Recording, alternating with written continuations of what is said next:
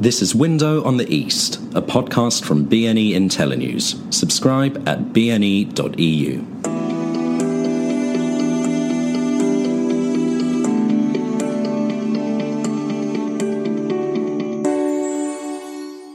Hello and welcome to Window on the East with me, Ben Aris, the editor of BNE IntelliNews.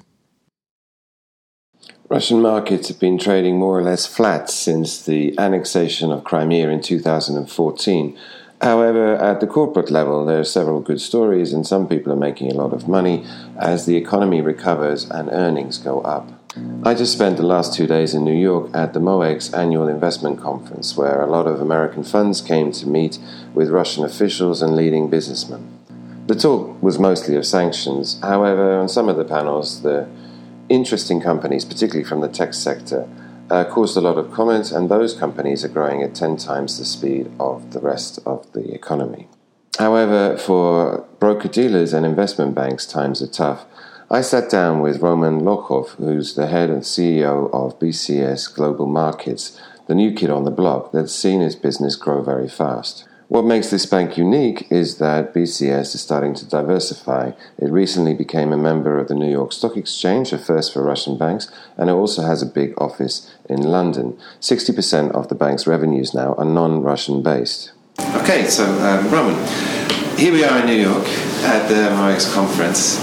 Um, to talk about BCS, I mean, the, the bank has been growing very fast uh, in the last couple of years. And recently, one of the big pieces you news, you joined as a member of the New York Stock Exchange, which is a first for a Russian bank, isn't it? Is that right? I think so.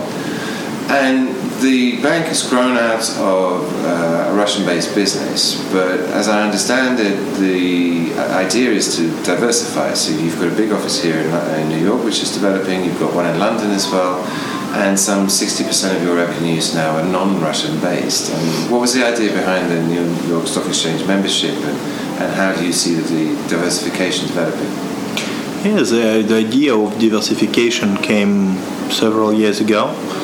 Uh, after our market share on Moscow Stock Exchange increased to 25%, and we started sort of, okay, you can have organic growth, you can launch your desk, uh, but then uh, basically ultimately you build up a platform which can be used for other markets. So in London we saw an opportunity to enter into prime brokerage segment where we are strong. And uh, one of the reasons for that was similar to basically to what's happening in Russia. This is uh, about regulation. So regulation in Europe became very, very strong and strict it led to the fact that, uh, in our opinion, funds, hedge funds, society, like, I don't know, from 550 uh, 100, 150 million dollars, it's actually underbroked or underbanked. Because larger banks started because they had this, you know, capital adequacy and restrictions. They started either overcharge such fund or provide low level of service or just kick them out because like monoliners.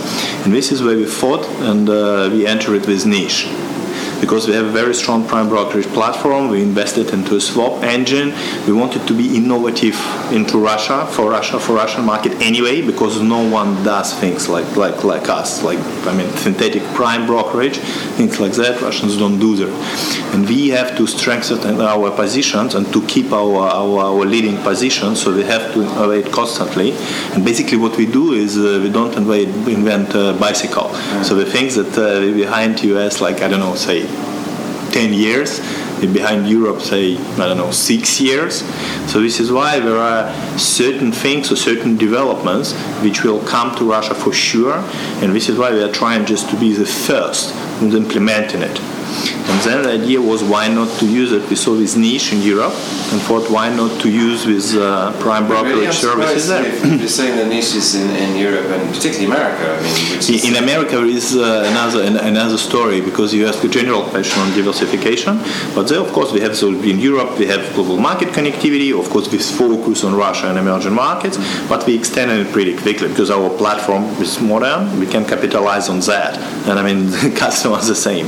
So in America, so is the idea then partly that you, you, you come in with a Russian-based business, people come to you for those services, but then they start working with you, and like, oh, these guys are actually pretty slick and efficient and high quality service, and they can do this other stuff. So it just gives them some of the other business too, because it's simple. In? Europe, in Europe, this is exactly the case. In America, it was exactly the opposite thing, because we started to we entered the American uh, market in terms of like geopolitics, you know, started to pick up. Or Russian banks uh, started to leave the market, and uh, you had just two governmental banks, and and competitors. But uh, to just to go into New York, and, and I frankly believe that there is no Russian investment bank or broker who has ever been extremely successful in the US.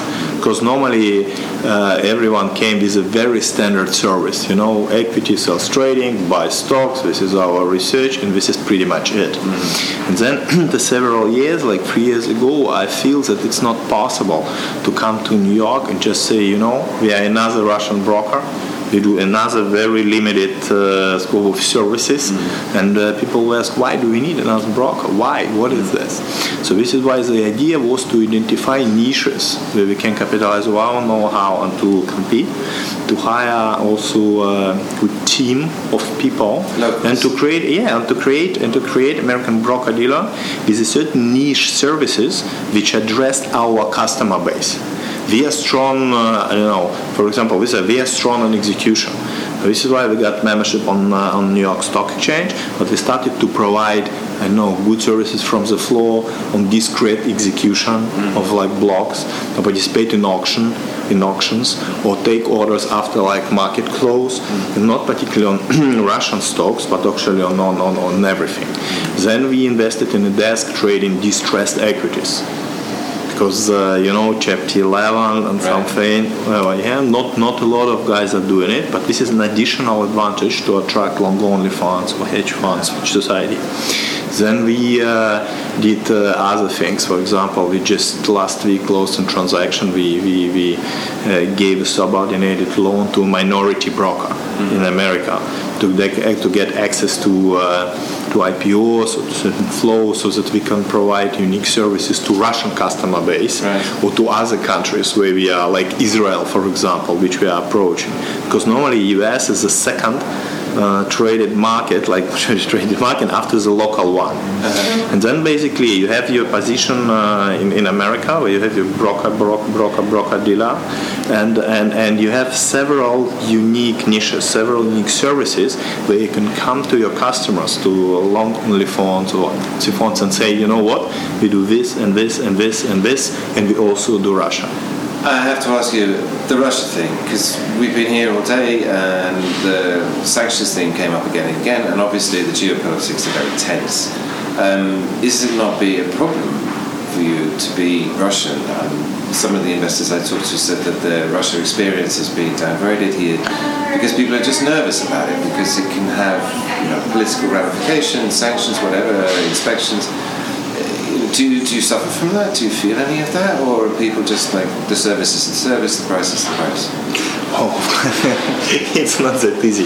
It all depends on segment, on customer segments, on what they are doing, on instruments, on companies, and whatever. So basically, uh, okay, I will give you a brief answer. Let's take several segments. For example, we are number one in servicing quant funds and high frequency funds. The more volatility they get, the better. Mm-hmm. Do we have problems there? Not at all.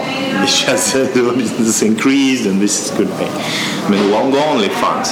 Do they have several choosers? Yes, of course. Sanctions is not a good thing, and of course people are waiting, and uh, you could hear it throughout all the panels that people think what's going to come within two months or half a year or something. But number one, we are here for long term. We talk to with investors and whatever. We don't believe in Iran scenario or North Korea scenario for Russia. And yes, there will be turbulences. And yes, now it's uncertainty, and any certainty is better than uncertainty. But we are talking about uh, six months time. So until uh, things things will uh, get clear. Do we did we see a sell off in bonds? Yes, we saw it. But will these investors disappear forever? I don't I don't I don't believe so. So we invest in long term. Uh, I mean uh, relationships. And uh, this is also part of your focus. Do we still need to provide good research for Russia on CIS and emerging markets? Of course. Are there still opportunities? Of course. You just uh, you've been on the panel with uh, Tinkoff. If you would have invested two years ago, it's thousand percent. Do we still have very good, uh, I mean, uh, new companies or mid cap coming to current markets? Yes, of course. Well, there's also this community of people here in New York who have been investing in Russia, and it's been extremely turbulent ride uh, over the last 20 years. But they know full well that when you get the timing right, it's extremely good market, returns hugely, and really it's about getting the timing right. And you could argue now at the biggest tension, the, the equities are extremely cheap. So I'm sure the reason why it was well attended today was people are like, oh, I'm keeping an eye on it and there's a time to get into that market. Um, maybe it's not right now before the midterm elections and the next round of sanctions, but it could be. Exactly. But each time you say all or everything, all equities are cheap, mm. or everything is cheap, or this is the market. You are talking just broader picture, and this is maybe the moment to wait. And this is what we had opinion from portfolio managers on fixed income and whatever. Of course, it's uncertainty, is a premium, and they might wait. But you still, as an investment bank, you have to be there. There are still stories which sort of less dependent on sanctions, or yeah, yeah. you still have to be there, provide good service, and uh, and uh, it's always possible uh, to have cherry picking. Well, you did your two debut IPOs last year. It was um, the shoe global truck, yes. and Global Trucks, Global Transit did very well, both of them, didn't they? Yes, but uh, there is still, you see now, sentiment on Russia, and of course, stocks are down. So I will not talk with them and give you a rosy picture, whatever. But in the same time, these two companies, they basically depend on local market. Yeah. It's not pretty much depend on sanctions.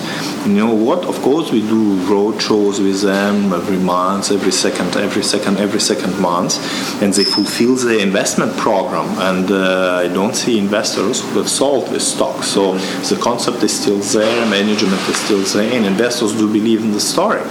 And another, on another, uh, another thing is that uh, with our brand, we have created like Russia Rising Stars. We try to pick up new companies, the next Tinkoff, so the next Overseas, or with with Walt, with, with Walt. Mm. Uh, we just had a conference in London, and of course, despite the markets are closed for the moment and people are waiting, we still get a significant number of investors willing to listen to these stories and to listen what companies are doing. And uh, so you think Russia will come back? I mean, it'll the market will turn. I mean, the tensions will ease at some point. And Russia will, will come back for sure. It's just a question of time. so I don't believe that sanctions will disappear in a very short term, but I still believe that there are a lot of opportunities. Last question. Um, you recently tied up with Tigress Partnership, I think. It's a women only organization. Uh, women owned organization, not women only organization. so, what exactly is that about then? It's the management there is only women, though. That was part of their. No, concept. it's owned by a woman. Right. So a lot of men working for the company. Right. It's minority broker, but it's in line with our concept of finding the right niche. Mm. So being a minority broker, they have access to certain deals and uh, getting flows. We could not uh, we could not get it by ourselves. Mm-hmm. We see very strong management, strong research. Uh, we need strong research in American stocks for Russia. There are, there are a lot of opportunities to cooperate.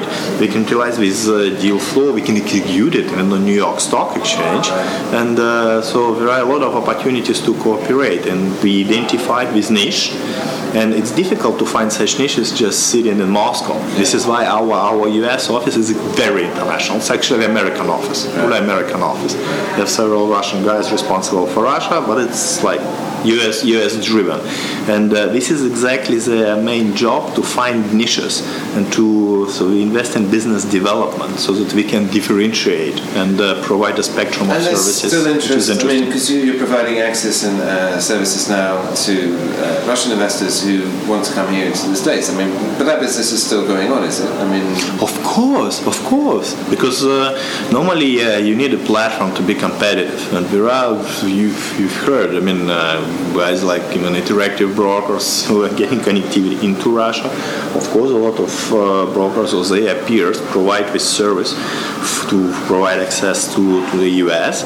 We have a lot of advantages as well because uh, I mean, I mean to provide access to to to to, to US to Russian investors or I don't know Israeli investors. Well, there could be advantages on our side because, for example, we can get Russian assets and give leverage on them. We understand it, and then simultaneously having US operation can provide access uh, to New York as if we have a US broker dealer.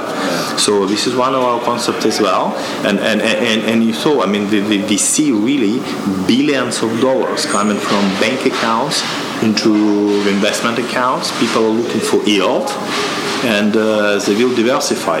Not always money coming from uh, Russian banks and brokerage companies are or will be invested in Russia. They will be also invested internationally, and of course, we want to be there to catch this flow.